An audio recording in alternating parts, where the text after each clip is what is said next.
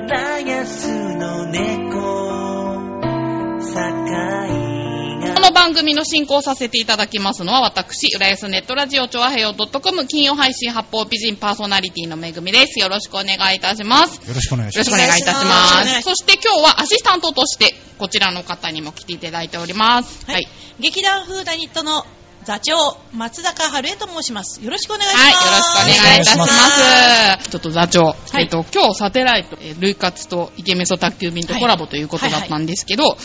泣くものかと思いつ つね、あー泣いてしまいましたね。 うん、でもまあね、本当にあの、涙を流すとね、解放されるっていうね、その感覚っていうのはすごくよくわかりますね。あーそうですかんそれはすごくよくわかります。あー心の、この真ん中辺が開く感じはしますよ。あー座長、詩人ですね、なんか。いやいやいやいやいや、詩人というよりは ね、 で、まあ今みたいなトークをですね、今回その類活をやった後っていうことで、番組を類友タイムとして行いたいと思いまして、は、はいいその類友タイムっていうのが涙の友って書いて、同じ涙を流す者同士のコミュニケーションの時間ということで、ゲスト来ていただいております。さっきからずっと座ってるんですけれども、い一級ラジオ体操指導士の遠山美智子さんと、類活していただいた、イケメソ男子のヨッシーさんこと、吉沢隆さんです。よろしくお願いいたしまあどうもよろしくお願いす。しますよろしくお願いしますます。二人のプロフィールを紹介しましょう。はいじゃあ、まずは、遠山さんの方からね。はい。遠山美智子さんは、一級ラジオ体操指導士として、浦安市内の小中高校や、老人福祉センターでラジオ体操教室を行っております。えっと出身地が大阪府で、はい。で、あとね、書籍を出してるんですけど、長いんですよ、これ名前がね。幼稚園、小学校、中学校、高等学校、特別支援高校、高齢者施設、市民の健康づくりといろんな場面で使えるオリジナル体操を作ろうって、これ、タイトルなんですよ正ね。式タイトルなんですそう、そうなんですよ。え、な何行になるんですかよ。ものすごわい長かんないですけど、めっちゃ長くって、自分も本の紹介するときに読まないと、あの、一個飛ばすみたいな。学校の名前を一個飛ばすみたいな。ちょっと長いですもん長いでね。すけど、これはいろいろ意味があって、この長いタイトルになったんですよ。そうなんですやね。っやっぱり、重いいよろんな、いやうん、いろんな言葉でもネットに引っかかるように。あ、なるほどね。あ素敵。そうわ頭にかってらっしゃる。なるほどね。まあ年今代の違いかな。ね、ねあネットの時代ですからそうですね。そしてですね、好きな食べ物がサラダと納豆って言って、大阪の人なのに珍しいなと思って。あそうですか納豆そう。食べます食べま。す。サラダと納豆ですよ。なんてヘルシーなんでしょう。そうですね。ねえ。そう。やっぱそちらの方はやっぱり納豆ダメなイメージがやっぱありますよね。ねいや、私はもう美容のために。あーそうなんだ。へえはい。美容にも。いくつぐらいから食べられるようにやっと、毎日食べるようになったのは、毎日食べてんだ。働き出してからかも。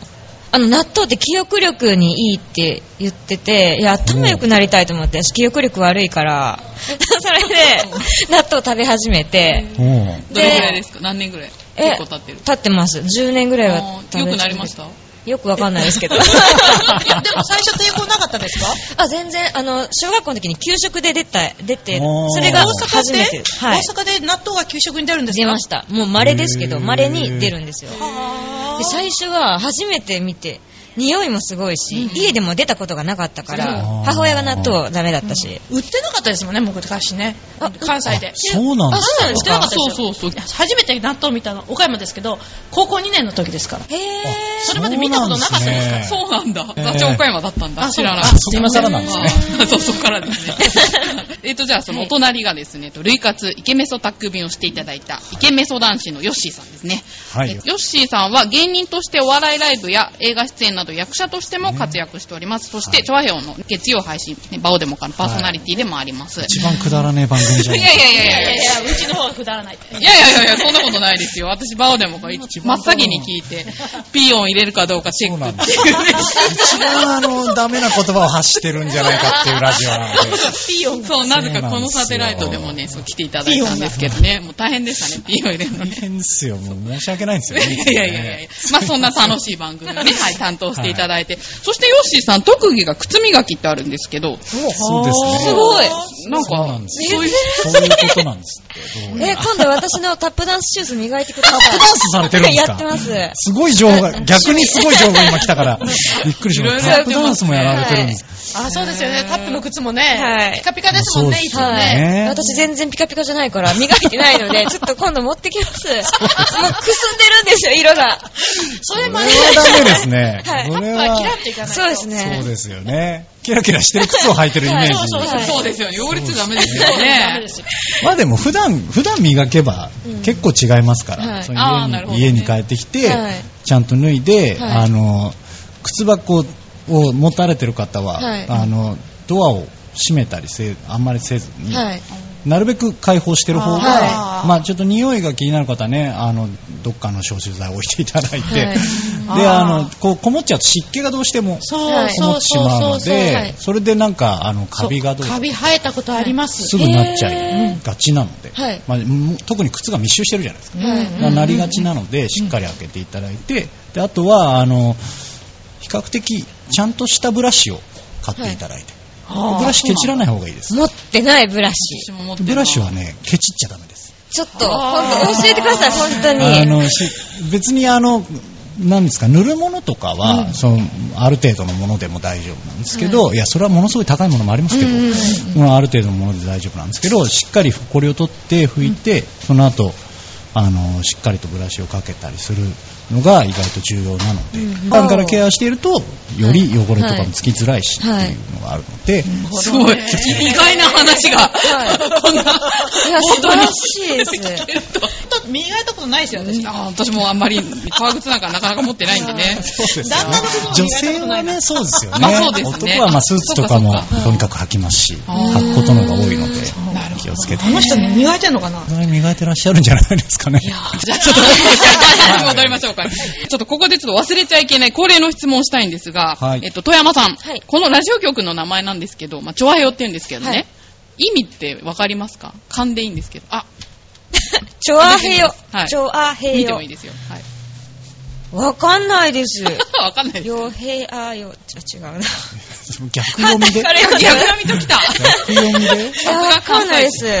わかんないです。わかんない。は。はいい。えっと、韓国語で好きですって意味なんですね。あー全然わかんないですよね。まあ、大丈夫です。彼もわかんなかったんで、パーソそナうリですティね。なん最ですけど初知らなかったですかはらい、ね。そうですね。はい、あの、まあ、韓国語で好きですって意味で、楽しいことと喋ることが好きな仲間が集まっているっていう、まあ、そんな気持ちが込められております。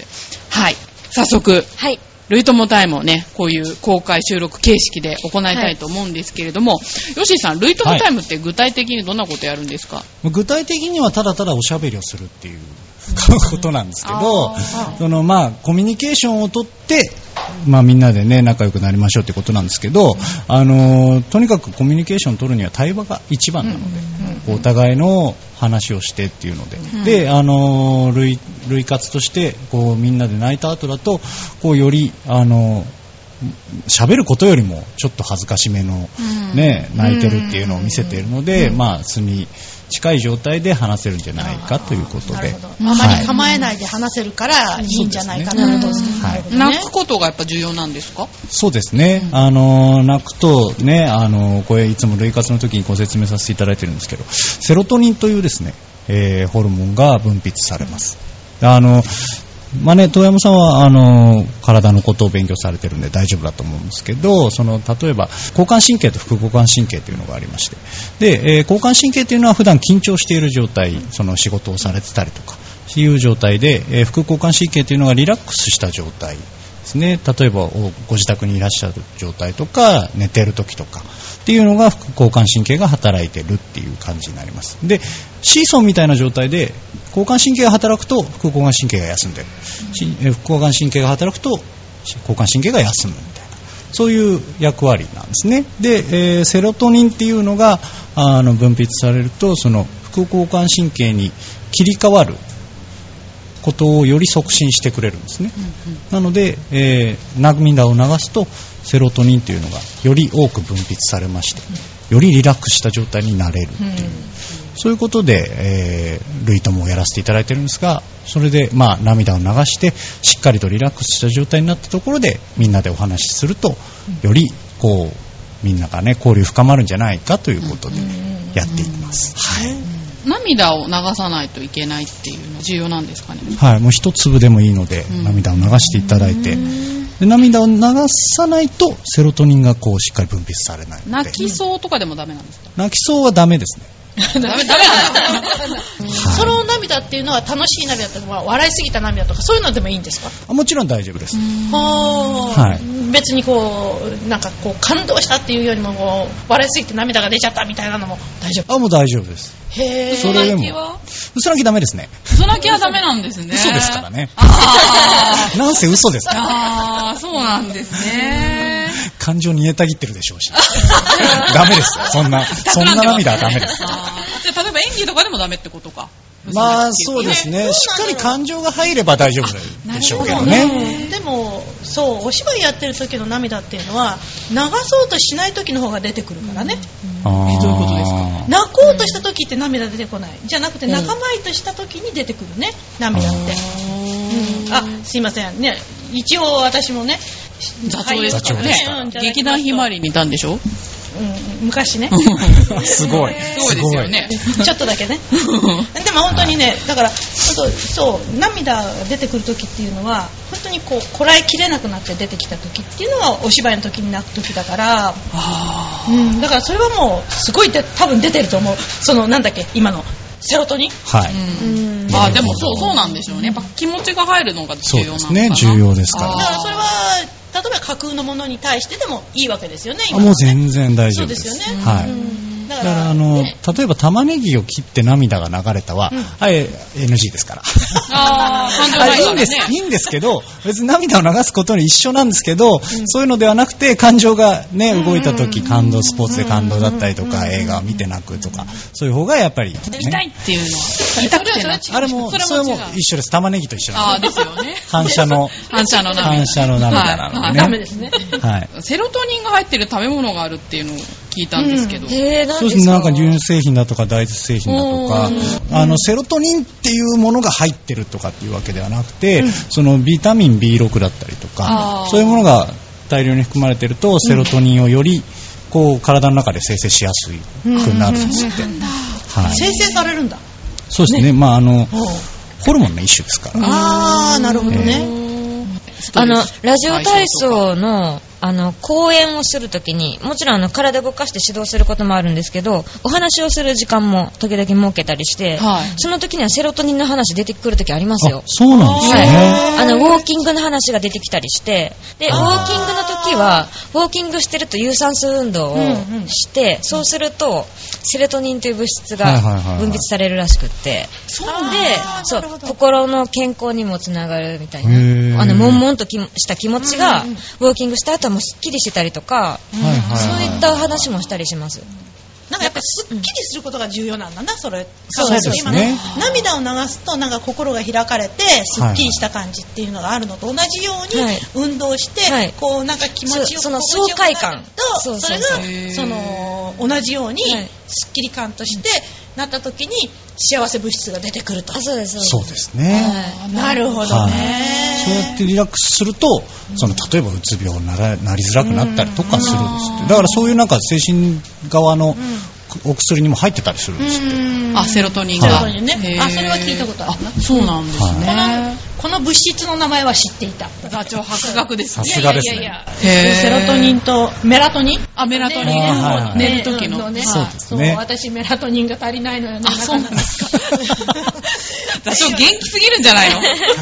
にそういうね、なんかこう、言葉としては分かってても、うん今みたいにちゃんとこう、ね、説明されるとね、うんはあいなるほどなって思うし、じゃあどうやったらね、今、その、リラックスして、自分がその、いい気持ちになれるのかっていう、今の体操にしろ、それかはいはいらはい類活にしろね、うんそういうのが分かるっていうのはいいですよね。あだからそのメロトニンも、うんなんかセラトニンと、うんまあ、あの活動が似てるようなところがあって、その主に寝るホルモンなんですけど、うんうんそうそうメラトニンは、うんそれを促してくれるのがセロトニンなんですってーセロトニンが出ることによってよろより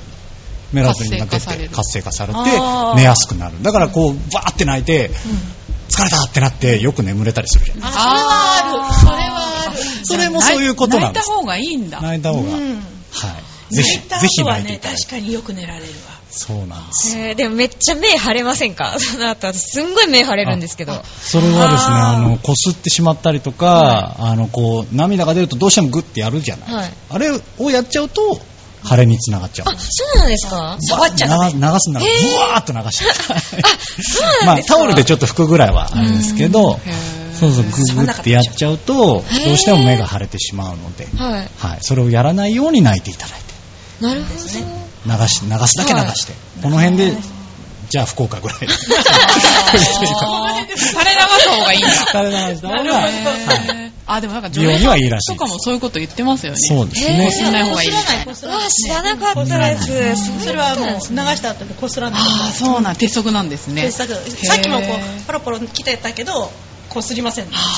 え、私こうやって、触らなかこうやって、こうやって見てましたよ、こうやって。こすっちゃうとね、優しく、こうタオルでやるぐらいだったら大丈夫ですけど、あ、いいこと聞いた。はいこすっちゃうとダメですね一。応目腫れてますから、私。は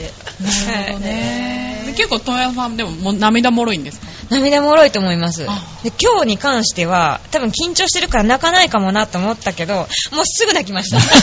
そうですね。確かに一番泣いてた。はい見てましたもうね、何にでも泣きますね。感動しても泣くし、あと、もう怒られてもすぐ泣くんですよ。もあーう仕事場だろうが関係なくてもう止められない感じなるで。ほもどね。う本当に。えでもそれって困ることありませんその指導してる真っ最中に泣きたくなっちゃったらどうするの、あ、今のところにそれはないんですよね。なぜか。なんか自分が教えてもらう立場にあって、うんうんで、上の人とか先輩とかから怒られたらもうすぐ泣きます。いつも泣かされてる。 へー先輩とかに申し訳ないんですけど。そうなんだ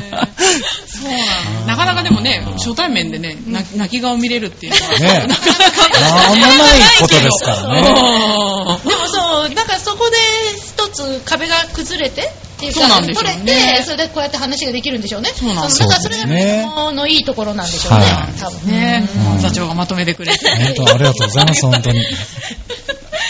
じゃあですね、あの、せっかく遠山さんいらしてるんでね、じゃあラジオ体操のお話もね、い、ろいろ伺えたらと思うんですけど、なんかラジオ体操のね、まずはね、歴史とかね、はい。そういうのを聞きたいなと思って、あそそううですねそうあーそもそも歴、史ですか。そもそもね、あまり知らないですよね。そうそう。まあ、私ちょっとネットで調べたんですけど、はい戦前欧米からスタートして、日本ではアメリカの保険会社が作ったラジオ体操番組をベースに、大阪の NHK をはじはじめに展開されたってあって、ウィキペディアの情報なんですけど。でね、昭和天皇即位のお祝いとかで行われる事業だったっていうことはいそうですねでさらにね、元軍人のアナウンサーが、ブリーフパンツ1枚でマイク前で体操してた。それは知らないで す。なぜブリーフ一丁なのかと。なぜ私の持ってる。ブリーフ一丁なのかと。 軍人だよそうですアねナ。ウンサーだよ。きっと上からやれって言われたん言でわしれたんょですかう。じゃあ、やりますって言うしかないですから、彼らは。テレビでそういう芸人いそうですよね。います ね、だってね、吉尾さんとか、そうですよね。パンツ一丁ですから。そうそう。そう、はいそれで、皇族もラジオ体操にご出身であるっていうことから、塩ビ服で少熱隊を占めて、清掃であー、それ以来はそうやって放送するようになったっていう、ウなィるキほペどデねィア情報です。どうですか、合ってます、ねそれはねパンツ一丁からはね、合ってますよね。そうであってほしいですよね。超熱帯してラジオ体操するの超 動熱き隊にとく塩ビくない服。ですか ねそう思うけど。動きづらそうですだってウよねィキに書いてあるん だもん。え。ウィキす ごいな。いやそこ私調べてなかったですね。あで、そうですか私ラジオ体操のじゃあ教科書持ってるんですけど、それにも書いてないしあそう、なんだ服装のことに関してはは、いいや、ちょっと新情報でした。なんか合ってるかどうか私も知らないんですけど教科書側が載せたくないと思ってるブリーフ1枚って載せられないですよ ね。あまり載せづらいですよで、 ねさ。らにその後塩ビ服に蝶ネクタイでしょ。はい。うん漫画ですかっていう。考えられななんい。ででしょうねも、それが歴史なんですね。服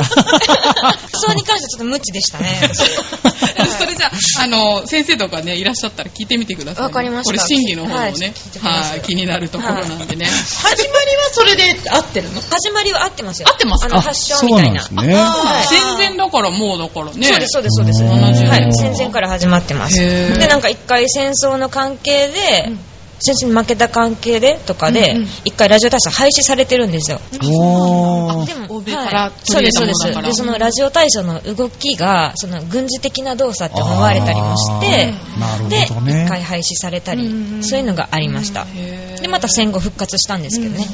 で、またその復活するときには、今までやってた体操とはちょっと違った体操に、あの、作り変えて、改定されてやってる感じですけど、何回か改定されてるん今ですよ。知ってるものは結構変わってきたものそうですなんねで。すね。そうです。でもへー多分50年前からは変わってないような気がする第1と第2、えっとねあ、そうですよ。はい。うん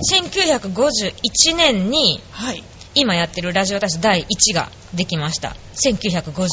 年。年はい。私が生まれた年だおーへーはいはい、でまそさのかの翌年の1952年にラジオ体操第2、今やってるラジオ体操第2がはいできましあーたそれの前はちょっと違う、あのーあータイプのラジオ体操第へー1第2でその時はあーラジオ体操第3もあったのがその時なんですよああ第な3るほどねはいたまにテレビで取り上げられてましたよねそう一時期ちょっと幻の第3みたいな、ははいなりましたよねはい、うん3があるんだよそうですそうです、けど今はやってない昔の話ですあーなんでなくなっちゃったんですかわかんないです、でも私本当に50年間全く同じ動きで体操をしているっていうのはすごいことだなって思う、うんはい、すごいことですよ、確かにそうなんかラジオ体操って見直されてるじゃないですか、すごく、はいはいなんかやっぱそういう根拠があるんですかあのね、すごい、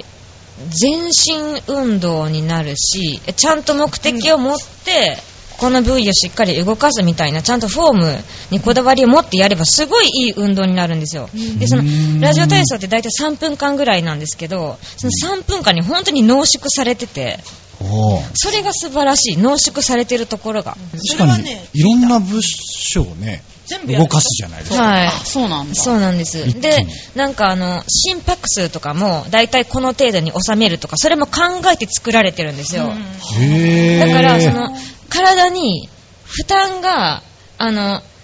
ありすぎず、なさすぎずみたいな。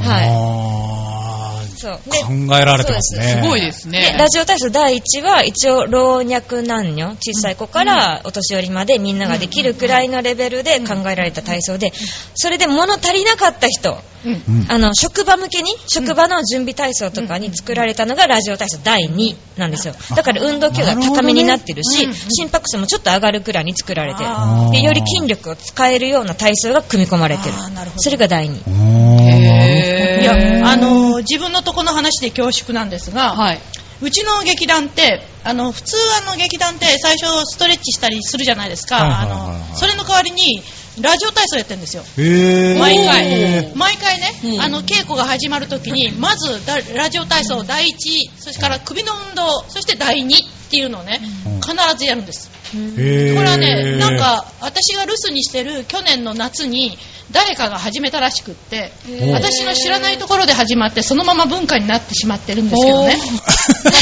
なんか、なんか、なんか引っかかりますね。そう私が言ったんじゃないんですけど まあいいじゃないですかでもね あのその話っていうかねあの、はい帰ってきてラジオ体操やってるんだって聞いた時に、はいこれは本当に全身運動になってこの短い期間この時間で、あの全部伸ばせるから下手にストレッチやって15分も20分も使ってるよりはずっといいんだって言ってへ誰かが主張したの、うんそれでそうかじゃあやろうって言って、そのままなってるんですよ、うんさっきねちょっとあの本当にちょっとだけ教えてもらったんですよねこうあの動きをそうしたら、はいもう全然やってることが違ってることが分かってあーなるほもどうねびっくりしました ねぜひねそうちょうんっとやってほしいですよあのねそうはいぜひねこのなんていうのかなこう一つのコツっていうか、はい、そうですれだね。けそう、一個も知るだけで全然その後の動き変わりますからねで。ねびっくりしました、はい例えば例えば、はいまあ、今、あの、今のそのさっき話題に出た体操なんですけど、胸を開く運動ってあって、あ胸ーを開く運動ってやりますよね、いはいえっと腕を、うね両手をぐっと開げ、ぐってともう一回胸の前でクロスして、はいで、今度腕を斜め上、ちょっと後ろにぐっと腕を引っ張り上げるやつ。あがあねりますよはいね、はいはい第一のねはいはいはいタはンい。タンタタンタンタンタタンタタンのところなんですけはいど、はいはいはいあれ、えっと、腕をぐーっと後ろに広げ上げたときにあの例えば顎を一緒に上にぐーっと上げちゃうんですよ胸をぐーっと開くときにあー胸を上はいはいにはいあうん向けて、うん顔まで上向いちゃうんですけどあれ実は顎は引いたままやった方がいいんですよへそうーら。知らないでしょそう知らないあの引いたままやってんで、腕は、えっと、斜め後ろ、ちょっと上に引っ張り上げるんですけど、この時に、顎を上げるよりも顎を引いてる方が、この脇の付け根のあたりの筋肉がよく伸びるんですよ。へへーー。なんとなく開放感的なイメージで。そうそうそうこうあこうね、顔も上げちゃうよね。違う違う違うんですね。びっくりですよこれうやってみてくださいへー本当に違いますで、あとは、手のひらをちゃんと天井に向ける。おそう、うしっかりとひね、ひねっちて手ょっと上げをてみよう、手をぐっとひねった方が、この脇の付け根の筋肉がよく伸びる。オラに元気をみたいになっちゃってますけど元気欲しい。でそその時にね反っちゃいけないんだってそう。へーえっと、これは胸の、胸をぐっと開く運動だから、お腹をベロンと出しちゃうとダメなんですよ。お腹をベロンと出しちゃうと、今度腰の運動になっちゃうから。うんおうけど、これは胸の運動だから、下半身をしっかり固定させて、おはい。動かしちゃいけそない。うう両腕だけを斜め後ろ上に引っ張り上げ上に上げるるこれで胸がぐっことう筋肉使うね、これね。開く んですようん今までそうこれはね、すごくね、開放感のある、いい、優しい動きだ優ったんだしい動きでしだたからね。ね、ちょっと、5秒間教えてもらったらね、ものすごいきちい運動になってし まう。あそあ。ういや、すごいですね。さすがですね。はい。まあこんな感じです。はあこれがもうどの運動にも、やっぱりコツとかポイントがしっかりあって、はいそれを伝えるのが私の仕事なんですよ。おー。あすごい仕なるほ事どだ。ね。そう、富山さん有名なんですよ。ここのスタッフさんでもね、そうゲスト、富山さんっつったら、あーあー、へえ知ってる人そういるんですかそうなんか何人かいました。めっちゃ嬉しい。そうどのぐらい活動されてるんですかその、その場所というか、広がり的には。広がり的にはですかえ、私がですか私が、そうです。まあ、遠山さんご自身。浦安は結構ね、浦安、はい。浦安がメイン。学校で、今、浦安に住んでるから、浦安がメインです。おーで、浦安の、えっと、結構高齢者が対象になっちゃうことが多かったんですけど、あの、浦安市って支部、しえっと、し浦安社会福祉協議会の支部、そエうですリアはいはいがはい10支部うんあって、そこの支部全部制覇しました。おーおーはい。今度、うちの支部でもやるんですよね。はい3月に。へー結構広範囲に出かけていってます。そうですねは。い全、全範囲ってことはね。そうですね。なんか、2支部ずつくっつけて、それを5回、5回に分けてやったんですよ。で、全部で10支部回れるようにみたいなんで、やっえて。で1回にその教える人人数ってどのくらいいくんですかどのえっくらいの人数、と、来てくれる人ですか多い時で50人、60人はいた。あ少ない時30人くらいだったんですけど、あでもやっぱでも健康に関心が。そうですねうん、結構体育館とかいっぱいになりましたよ。ーあーあへーの、学校の体育館借りてやったりもしたんですけど、で、全員でこう並んで。はい、そうです。なるほどね。学校で教えたりもしてますよね。あえっとね、が私がこの前やったのはちょっと夏だったんですけど、体育の先生向けに研修を開きました。うあへーーんの、教育委員会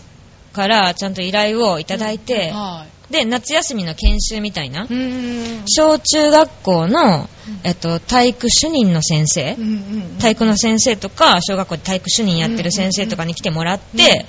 ラジオ体操を指導しました。やっぱりね、体育の先生でも知らないんですよ、結構、ラジオ知体ら操。ないでしょう。うんなんかであもー体育の先生っていうのはなんか学校でその体育の教師になるときに試験がありそうな気がする、そんなのないんですあか、ありますよ。私も体育大学出身で体育の教員免許持ってるし、う前は体育の教員してたんで、はいなんですけど、体育大学で体育ラジオ体操の試験あったけど、だけど、やっぱり、あの、ラジオ体操連盟で資格取った時、うんあそこ、あ、その時に私が勉強したこととか私が教えてもらったことまでは全然教えてもらってないから、全然全然。あの、んなんだろう、順番とか、えっと、生徒と鏡になれるように、みんなが左始まりするあーなるほのをどね確実に自分は右始まりでできるとあか、はいははいいははいいはいはい。あと、フォームある教える程を度、メインでねはあーい、その辺はチェックはされますけど、さっきみたいな、なんか本当に細かいフォーム、はい。顎引いた方がここの筋肉がよく伸びるとか、ここはどこの筋肉を使ってるとか、どこに気をつけるべきとか、そんな細かいことまでは知らあの教えてもらわないから、だから太鼓の先生が知ってるわけではない。へーまあでもそうですよね。知ってたらね、知ってる、知ってますよね。そのまま生徒がね。うんなんかね、あの、今もね、そのちょっと教えてもらったじゃないですか。うん50年前に小学校の先生に教えてもらった通りを私はずーっと50年間やってきたそわれけもすごいですよね。うんでもそういうもんだと思うのねそうそうなんですよ最初に覚えたものっていうのそはう、ねラジオ体操って教えてもらう機会って普通ないから、ないだからなんか、そうです誰かがやってるの見て覚えるとか、小学校で先生がやってるの見て覚えるとか、もうそれしかないんですよ。でそこでもうなんとなく知っちゃうからもうずっとこの先もやっていくんですよ、うんじゃあそうそのそう、夏休みにね、あの、そう、うん。新しい朝が来たが流れそうですよて、ね。みんなで行ってハンコをもらうっていう、それだけですもんね、基本ね。それでみんなダラダラやり。うんでも、あれも本当に流れてる間やってるだけで、そこで基本動作とか教えてくれる暇はないじゃないまあそうで行すくよとね、ねわ。ーっと行って、うんあ始まるよーって言って、やって、ハンコもらって帰るーで、うんなんか、勉強はしてなかったよね。そうですあねー。そう言われてみるとねうん。なんかみんな、なんか、大きい子がやってるのを真似して、ちっちゃい子がやうんやってるみたいな感じで。通り一遍のやり方だと効果はあまりないんですかうんないかもしれないですあね、そうなあののか。、運動しないよりかはマシですけど、あー絶対に。だけど、その効果は、本当に、ちゃんとここを意識して動かそうとか、思ってる時と比べたら、もう段違いに多分違うと思う。そう、だから、その、健康のためにラジオ体操するとか、今やっぱ結構ラジオ体操ブームだかうら、んやってる人多いですけど、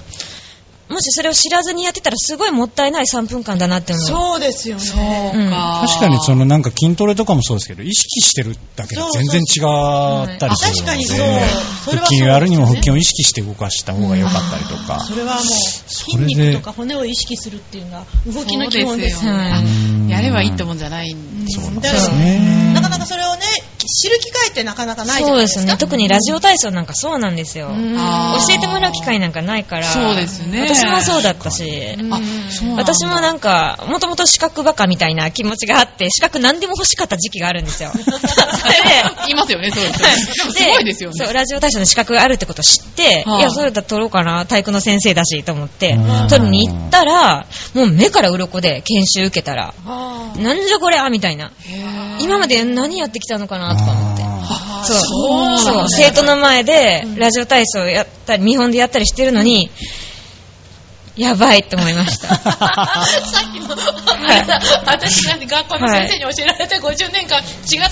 やってたのと同ーじ一緒ですね。はい、これは体育の先生知っとくべきだってすごい思いましたもん。そうですね。 それからラジオ体操にハマって、今学校の先生辞めて、ラジオ体操指導士として仕事してますからね。すごい。それ はすごい。そうで、この次の春、4月から、それをさらに深めるために大学院行きますからね。えー、すごい。それぐらいそうそういう教えてる大学院があるってことですよね。えっとね、ラジオ体操を専門にやってるわけじゃなくて、はい私が大学院で学ぶのは高齢者の体についてあー体高齢者のやっぱり筋力とかも衰えていくし、はいはい骨とかも衰えていくし、はいで今高齢化社会だし、より高齢者が健康に長く生きられるように、どういう運動すればいいかとか、ああいうことを大学院で勉強したり研究したり今度はしていくんですけどね いやでも確かにあの高齢者の方が元気でいると医療費が少なくなって、はいそれで、あのね、社会保険も安くなってっていうね、はいすごいいろんないいことがあるっていうね、はいはい言うじゃないですか、はいうんそう今やっぱり医療も進歩してるし、食べ物も良くなってるし、あの平均寿命は伸びてるんですよ、だけどやっぱり実際健康寿命が伸びないとあー結局なんか、うんまあねそうですよね長く生きられても寝たきりで長く過ごしても辛いじゃないですか、だからより健康に生きられるように、体の筋力が衰える前に、まあ、衰えていくのは仕方がないんですけど、運動することで衰えるスピードって全然違うから、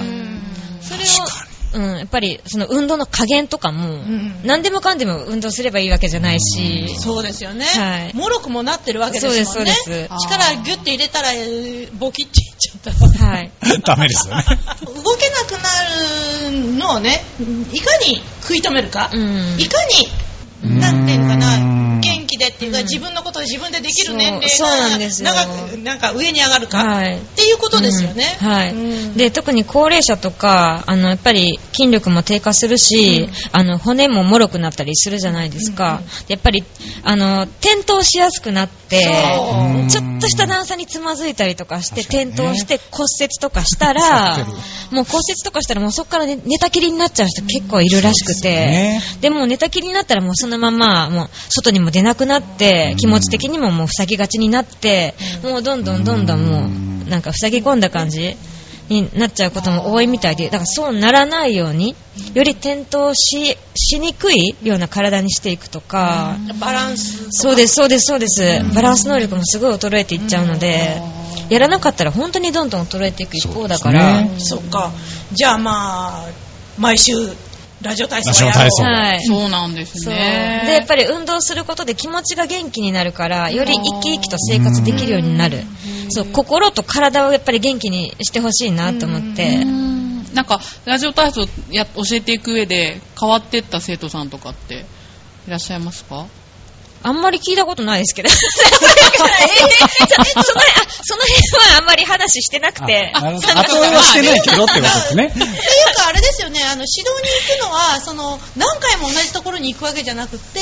いろんなところにこう行ってらあっしゃそうるですあ。えっとそうねですよね単発で、あの、イベント的な感じで行くこともあるし、うんああーの、老人福祉センター、浦安市の U センターは、もう、毎週レギュラーで、あ毎週、な今るほどね日やってる、今日もやってきたんですけど、毎週金曜日の35分間、お昼、ーへーお昼の35分間だけやるっていう感じで、 ?35 分間ラジオ体操やるんえですっかとね、いや、それは、ラジオ体操第1、ラジオ体操第2、みんなの体操、この3種類、プラス、えっと、有酸素運動と、えっと、ストレッチとクーリングダウンと筋力トレーニングとバランストレーニング。それを全部めちゃくちゃ組やみってます込んだ35分間で、へーあーで、受けてる方の年齢はは、60歳以上の方なので、優先ターに来てる方うわーは。でもやっぱりみんな元気ですよ。で、元気で、で、結構運動強度高いのを求めてきてる人も多くて、その参加してくれる人はね。いやだ今の聞いてたらもうとても私ついていけないぐらいの運動量いだや、と思う座長大丈夫じゃない うん、座長大丈夫そうな気がするんですよね。うん。うん。まあでもね、やるだけで違いますからね。そうなんですねそれでこう来ていただくと、その気持ちがこうしちゃんとするじゃない。はい。来てくれてるし、やらないとっていう確かになるから確かにう、んね、ぜひ来てもらってやった方が絶対いいですもんね、はいそこはね。そう、みんなすごいいい汗かいて、帰ってるし、すごいね、いい顔してるんですよ。終わった後と か。すっきりされてる感じで。やっぱりその今の類活と同じで多分ね、絶対そうですようね。なんだセロトニそンう。はいそうそうそうそう。ねまあ、運動した後って確かにそうですよね。うんうんすっきりしますもんね。やっぱりみんながそれに集まることで、そこで交流が生まれたりとか、会話をすることも大事だし、やっぱり会話がどんどん減っていくと、あの認知症になりやすかったりもするからあ、ーなんかやっぱりそうですねいろんな意味が込められての35分間。あー素敵。すごいなすごい。あ素晴らしいことをねねラジオ体操を通じてやっておられるんですね。なんかすごくいい話を聞けたね感じで、綺麗にまとまった ので、はい。お時間もね、そろそろやってきましたのでね。じゃあ、遠山さん、今後はい、の目標とかあれば、今後の目標ですかはい。私ね、大学の先生になりたいんですよね。うんおそー。う。まあ、こういう、あの、運動系のことで、まあ、ラジオ体操をさらに深めていきたい。うんうんあの、よりいいアドバイスできるようになりたいし、で、まあ、それで大学に行くんですけど、ゆくゆくは大学の先生になりたいなと思って。今までは特別支援学校で教員してたんですけど、結構私マニアックなことが好きで、へ ーまあマニアックなことが好きまあ、だからマニアックですからね、ラジオ体操はね。確かにね。 そこのマニアックな部分に入ろうとしてますからね。で、大学で、で、教えることも好きだから、うんで、今度は大学で先生ができればいいな、将来的に、そうなれたらいいなと思って、勉強大好きだし、勉強めっちゃ好きなんですよ。すごいな。それメモってましたもんね、ルねイマズのねうん。そうですねいろんなことをね。すごい素晴らしいですね。なかなかねあれですよねあの収録の最中にメモる人が うん、初めてですね。私忘れないようにメモしてますけどね。ちょ っとそれと違いますからね。ちょっとね。はい。じゃあ、富山さん、イベントとかなんかありますか告知とかもしあれば。ありますあります、はいえっとね近いのは、えっと3月5日おうはい。。えっと大英新浦安はいの1階のうん。ステージ、ステージがあるんですよね、大英のうん1階に、でそこであの介護予防認知症予防体験フェア in 浦安2016というイベントがありまして、はいもう。でそれで、えっと、お昼11時15分から12時10分まではのい55分間、私うんお時間いただいてて、うんそこでラジオ体操講座をちょこっとやりますおだからあおのーラ大英だしあのお買い物に来た人とかフラッと来た人に、まあ、見てもらえたらいいなっていうのもあって、まあラジオ体操に興味ある人も、なかった人もあのフラッと立ち寄っただけであのラジオ体操の魅力を知ってもらえたらなと思って。はあってるんですけど、うんで、まあ、時間は55分間もらってるんですけど、実際には25分間を2セットするような感じでおあ、ーだから、まあ、じゃあ途そん中から、ねはいはいはい後半いらしたそ方うもです、大そう丈です夫。。はい。内容的にも同じことを大体するので、ちょこっとだけでも見てもらって、ラジオ体操を楽しんでもらえたらな、みたいな。ん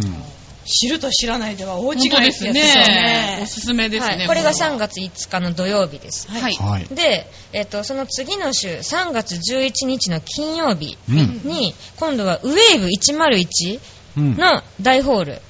はいで、あのー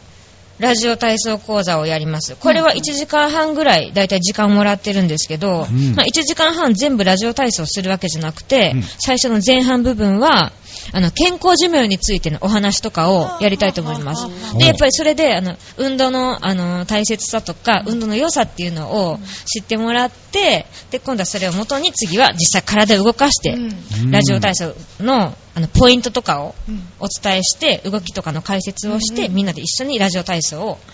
体を動かしてやりましょうみたいなイベントです。イベント、うん、企画です。あなんーか中身こそうですよね。ねそうですね。健康寿命大事ですからね。ねえ。じゃあぜひね、興味のある方はぜひぜひ、3月はい5日と3月11日ですよ。はい。会いに来てくださ。はいい。目から鱗の話しかけてあげてください、遠山そさう、ん。目から鱗のラジオ体操です。あいいですね。ねはい、じゃあ。これ聞きましたよっていう方がね、はいい、らしていただけたら嬉しいですね。ですね。本当ですね。はい、ありがとうございました。ここで防犯情報をお知らせしたいと思いますので、じゃあちょっと朗読をしている座長からね、紹介していただけますでしょうか。では還付金詐欺にご用心地域の皆様のご協力や金融機関の取り組みの結果平成27年の電話で詐欺振り込め詐欺の認知件数は16件被害額は約2400万円と平成26年43件約2億1300万円と比べて大幅に減少しました一方で昨年12月から市内で還付金詐欺が相次いで発生しています手口はいずれも電話で市役所などの公的機関の職員を語り還付金があるが手続きの期間が過ぎていると話し ATM 機へ誘い出して電話で操作方法を教えますなどと言葉巧みに携帯電話等で指示し ATM 機を操作させてお金を振り込ませるものです市役所などの公的機関が ATM 機で還付金の支払いを行うことは絶対にありえません電話で還付金 ATM という言葉が出たら詐欺です不審な電話はすぐに切って関係機関に確認し浦安警察署350-0110まで通報してくださいはい。上手ですね、座 長。さすがですね。ね、さすがですね。ありがとうございまく。したはい、ありがとうございました。ね、ちょっと減少したとはいえね、市内でもね、いや換気大変ですね鍵が相次いでてね。本当にね富山さんね、福祉センターでラジオ体操とかやってるから、なんか割と身近にじゃないけど、はい。ね、そういう話とか聞いたりとか、あんまり聞かないであ、すそうですか。それは何よりですけど。え、参加者からうんお金取られたのはみたいなんですそかうそうそう。そんな話はさすがにしないんじゃない ですかね。もうちょっと聞いて私お金取られたって言わないでしょ。え、まだ今のとこ聞いてないですまあね、そりゃね。それ、大変じゃないですかカットした方がいいかな。でもね、本当にね、あのうー、よくね、あの、大丈夫ですか私だけは大丈夫っていう、ね、でいや、ね私もね、あの、まうちに、周りとかにいや、そう、うちにね、あの、電話かかってきたんですよ。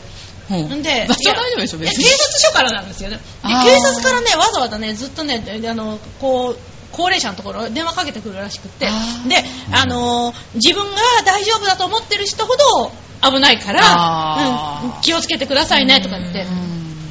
来ましたね。うんあーかかってくれば面白いと思って、ぜひこっちが騙してやろうと思って待ってたんですけどね。ダメです。そういうこと言う人引き意外と引っかかっちゃいます。ダメです。そういうのはダメです。そういうこと言う人意外と引っかかったりするんですけど、ダメですでって。も分かんなくもないかも。ええでも